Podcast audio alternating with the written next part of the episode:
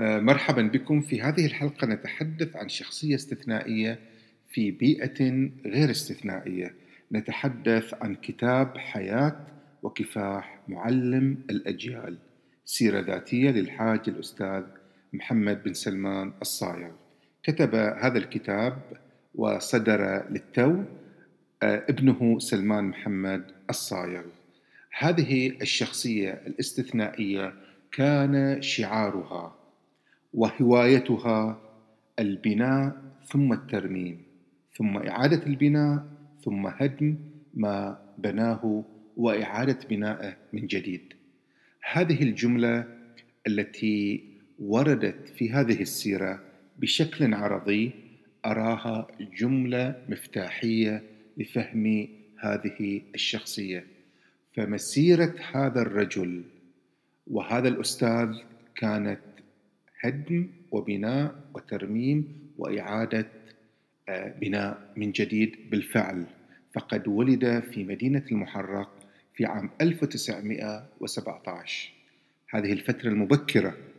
ولد من أب ينتمي إلى عائلة عريقة هي عائلة الصاير، وكذلك أم تنتمي إلى هذه العائلة أيضا، ولكن الأم كانت تسكن في دبي، إذ أن جزء من هذه العائلة يسكن دبي والأب يسكن البحرين. تزوج الأب من ابنة خالته، ولكن والده لم يكن موافق على هذه الزيجة، إذ كان يريده أن يتزوج من ابنة عمه. فحدث خلاف حاد في العائلة، اضطر هذا الابن مع عائلته إلى الهجرة إلى دبي الفقيرة المدقعة الفقر في ذلك الوقت.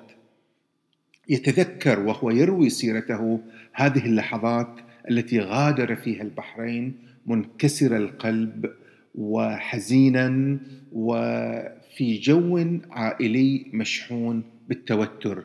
يصل هناك إلى بيئة إلى بيئة فقيرة لم تعرف بعد التحضر، لم تعرف بعد الانفتاح الاقتصادي، لم تدخل عصر الحداثة ولا عصر الانتعاش ولا عصر النفط.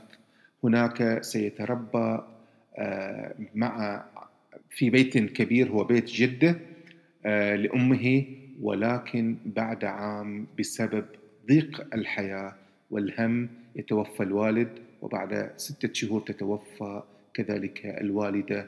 فهذه إحدى أشكال الهدم التي عاشها هذا الولد. ينتقل للعيش في نفس البيت مع خالته التي لم تكن تنجب، ويحدث حدث كبير وهو أن هذه الخالة تتعرض إلى هجمة شرسة من الديكة التي كانت تعيش معهم في البيت وتذهب عيونها. وهنا يحدث تحول تراجيدي، إذ تراسل أخاها الذي هو في الهند تاجر في الهند تاجر لؤلؤ الحاج يوسف الصايغ، ويبعث مباشرة إلى هذه العائلة المنكوبة ويأمرها أن تلحق به هناك إلى العلاج، فيؤمن لهم رحلة مدفوعة. يذهب هذا الابن ذو الخمس سنوات مع خالته وزوج خالته، ويصف لنا طبعا الرحلة ومتاعبها في ذلك الوقت. رحلة في سفينة شراعية تستغرق أسابيع طويلة لكي تصل إلى الهند. هناك في الهند في بومبي حين يصل يفتح عينيه عينيه الصغيرتين على عالم جديد، كما يقول أنه بدأ يشاهد بيوت من طوابق، بدأ يرى ناس ينامون على فرش على أسرة، بدأ يرى الأطباق المنوعة التي تقدم إلى الناس في ذلك الوقت، بدأ يرى شارع الذي فيه قصر خالة الحاج يوسف، بدأ يرى هذا الشارع شارع محمد علي رود الذي يضج بالمقاهي بكذلك السينمات بكل ما هو عصري بتجار اللؤلؤ. يندهش هذا الطفل ويخزن كل ذلك في ذاكرته التي رواها فيما بعد. يعيش مع خاله ومع خالته عفوا ومع زوج خالته الفارسية، ويعني من ربما هي من حسن أو من يعني الأمور التراجيدية التي أيضا وجدها هناك أن الخال وزوجة الخال لا ينجبان، فيتبنون هذا الابن وهو الذي أصبح فيما بعد الأستاذ الحاج محمد سلمان الصاير، يتم تبنيه ويتم إدخاله مدرسة إيرانية هي مدرسة زين العابدين الشيرازية. هذه المدرسة أسستها الحكومة الإيرانية، وهي تدرس اللغة العربية وتدرس اللغة الفارسية وتدرس اللغة الإنجليزية، فتعلم هذه اللغات وأتقنها كلها، وتعلم كذلك اللغة اللغة في ذلك الوقت اللغة اللغة الهندية في ذلك الوقت الأردو أو الباكستانية أو هي الهندية، وأتقنها أيضا، وأصبح يعني وهو في عمر السادسة عشرة لديه أربع لغات، وتعلم تعليما راقيا في ذلك الوقت في هذه المدرسة، والتحق فيما بعد أيضا سنتين في للدراسات العليا في هذه المدرسة. وفي هذه المرحلة المهمة والمبكرة من حياته اطلع على عالم جديد، عالم اللؤلؤ، عالم السياسة، عالم الحداثة. في هذه الفترة يلتقي مع شخص أيضا شخصية مهمة جدا ويعقد معها صداقة متينة، هي شخصية سالم عبد علي العريض الذي كان هناك أيضا مع عائلته، مع والده الذي كان تاجرا للؤلؤ، وهناك أيضا في هذه الفترة كذلك شاعر البحرين الكبير إبراهيم العريض، وكلهم مروا بهذه المدرسة، إلا أنه كان أصغرهم، إذ أنه ولد في ألف وتسعمائة وسبعة عشر وسالم العريض ولد ألف وتسعمائة وأربعة وإبراهيم العريض ولد ألف وتسعمائة وثمانية. فسالم العريض كما يقول أصبح أيضا مدرسا في هذه المدرسة، فأصبح زميل وأصبح أيضا مدرس له، وبالتالي عقد معه صداقة متينة ستثمر فيما بعد حين يعود إلى البحرين. على أي حال، بعد أن قضى ستة عشر عاما هناك، وكان يجلس مع خاله ويتعرف على العالم وعلى الشخصيات الكبيرة التي تزور خاله في ديوانيته هناك، يحدث أن تنكسر تجارة اللؤلؤ، ويتعرض هذا الخال إلى إلى أزمة كبيرة، هو وكثير من العوائل الخليجية التي كانت لها مكاتب هناك، وكانت لها متاجر هناك، وكانت لها عمارات ولها عقارات. كانت يعني الهند وكانت يعني بومبي في ذلك الوقت مدينة عريقة وجهة من جهات التجارة إلى الخليج وإلى اللؤلؤ، وفيها حدثت نهضة كبيرة.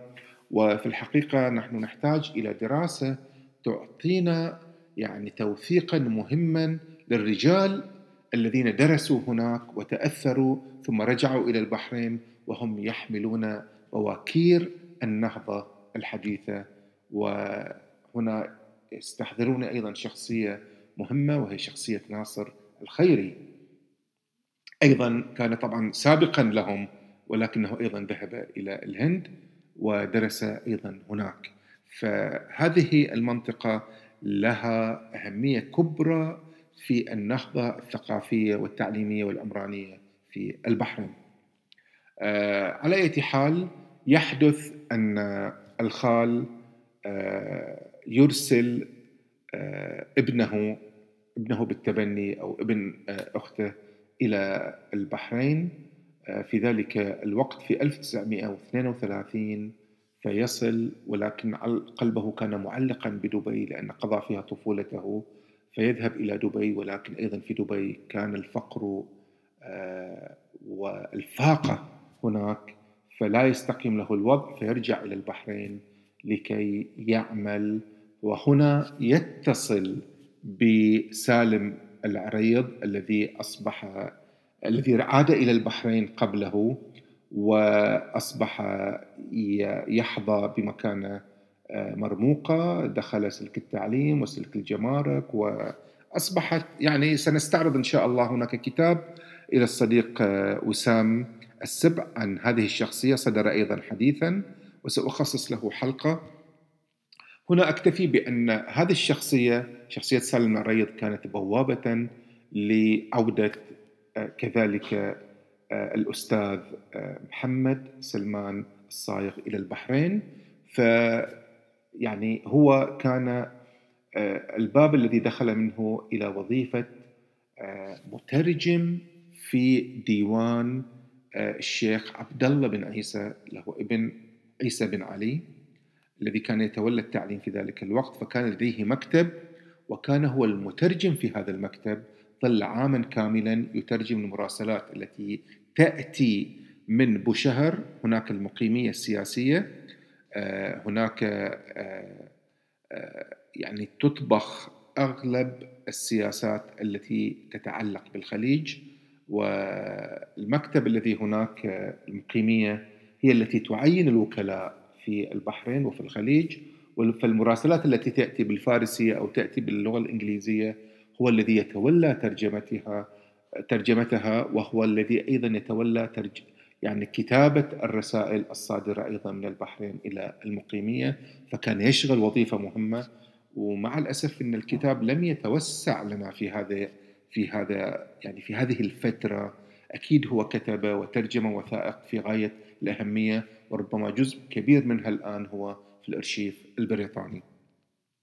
بعد عام ثم ينتقل إلى وظائف أخرى في الجمارك، في الكهرباء، في الطابو، ولكن ولكن يحدث أن عائلته ترفض عمله في الحكومة.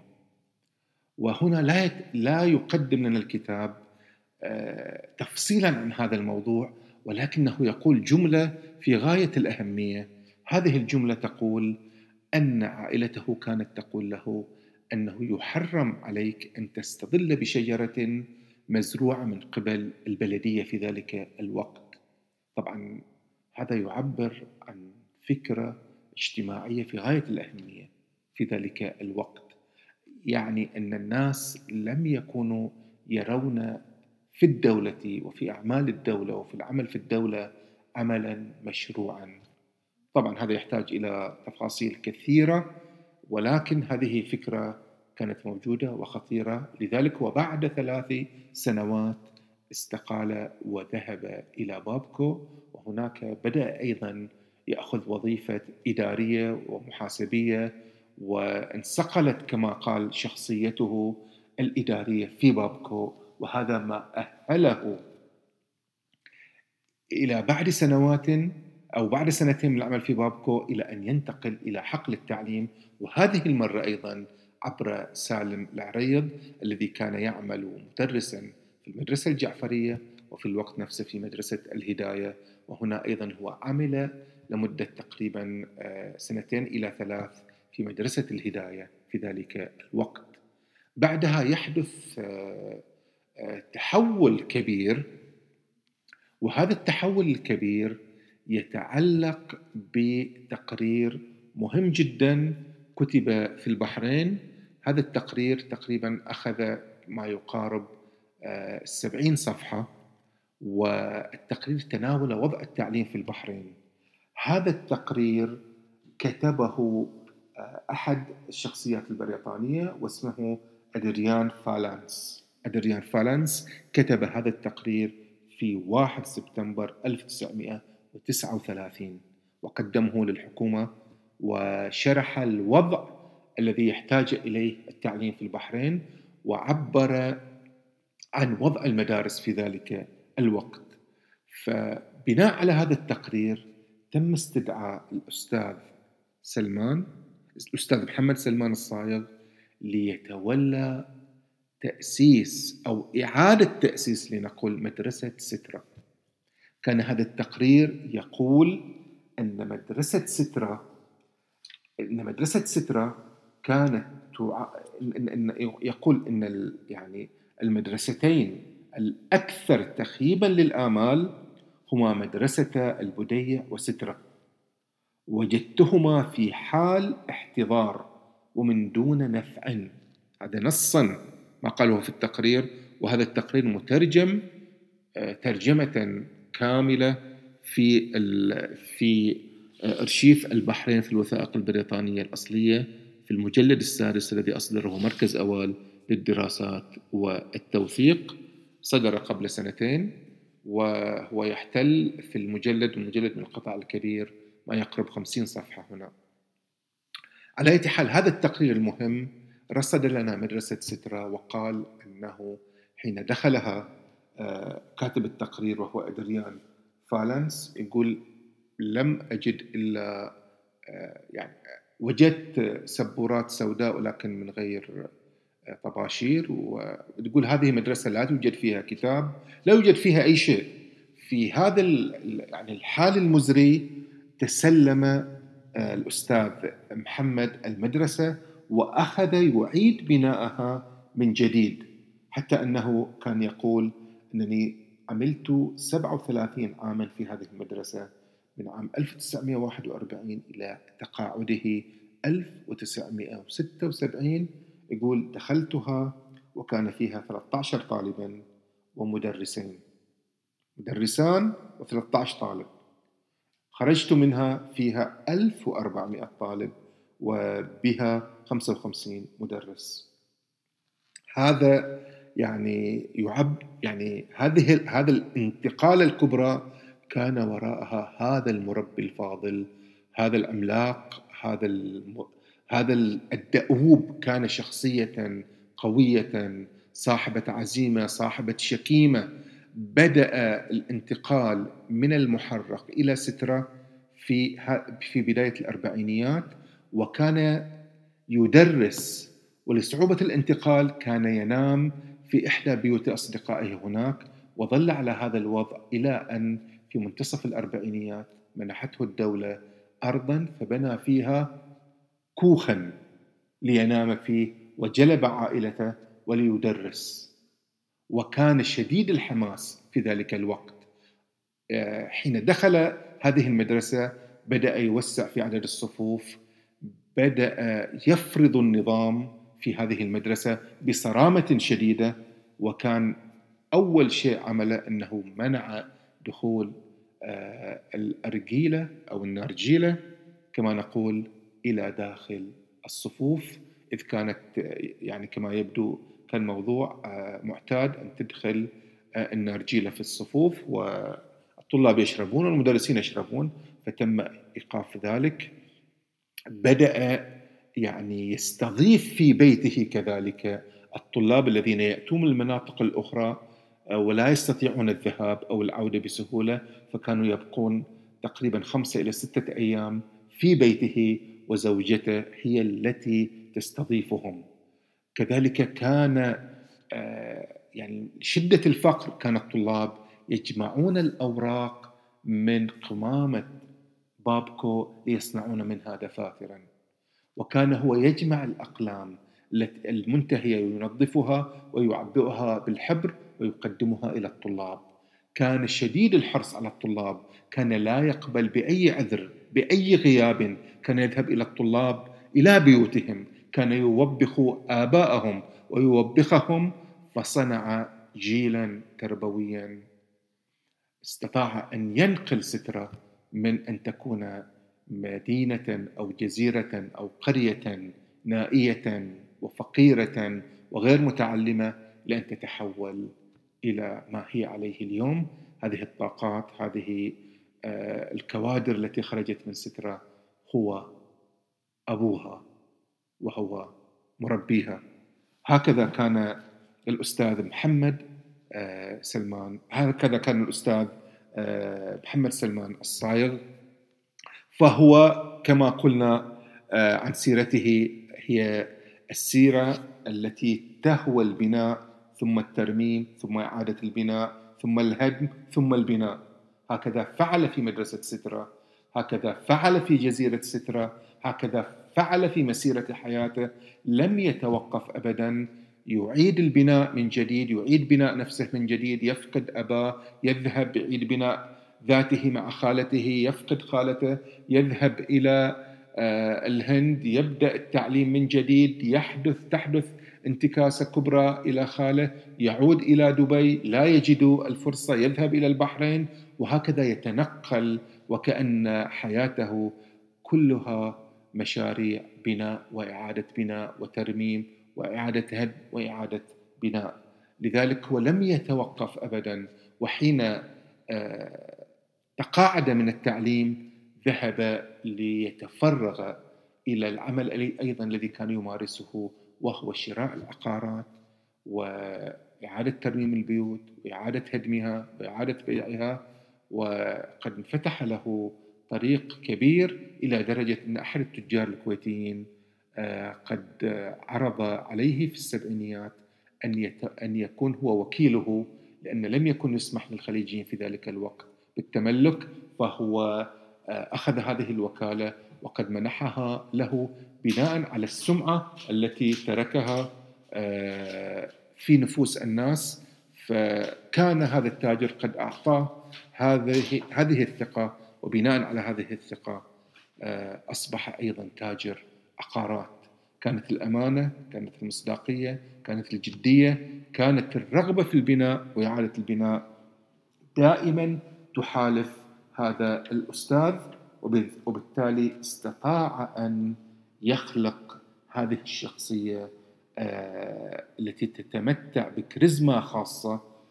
كانت هذه الشخصية تتحدث العربية الفصحى كما يقول كاتب السيرة، دائما في حياته العربية الفصحى، مع أنه كان يجيد أربع لغات، كان يقرأ القرآن بصوته الجهور الجميل والناس تستمع إليه في الصباح، كان صارما وحازما وصاحب شخصية إلى درجة أن أبنائه لا يكلمونه إلا وعيونهم في الأرض احتراما وتقديرا إلى هذه الشخصية العظيمة.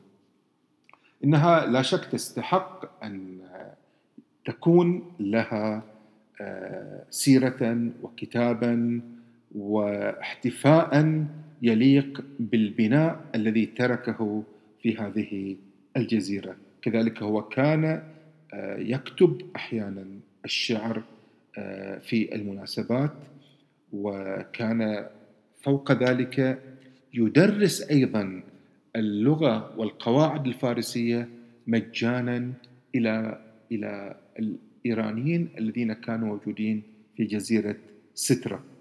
وكذلك كان يدرس في المساء أيضا في بابكو، وظل هذا عمله إلى جانب عمله التدريسي كذلك في مدرسة سترة الابتدائية الإعدادية التي تدين له في في فيما آلت إليه.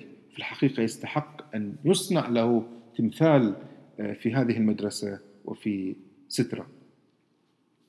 إذن هذه هي الشخصية التي تحدثنا عنها، ونلتقي معكم في كتاب آخر. شكرا جزيلا لكم.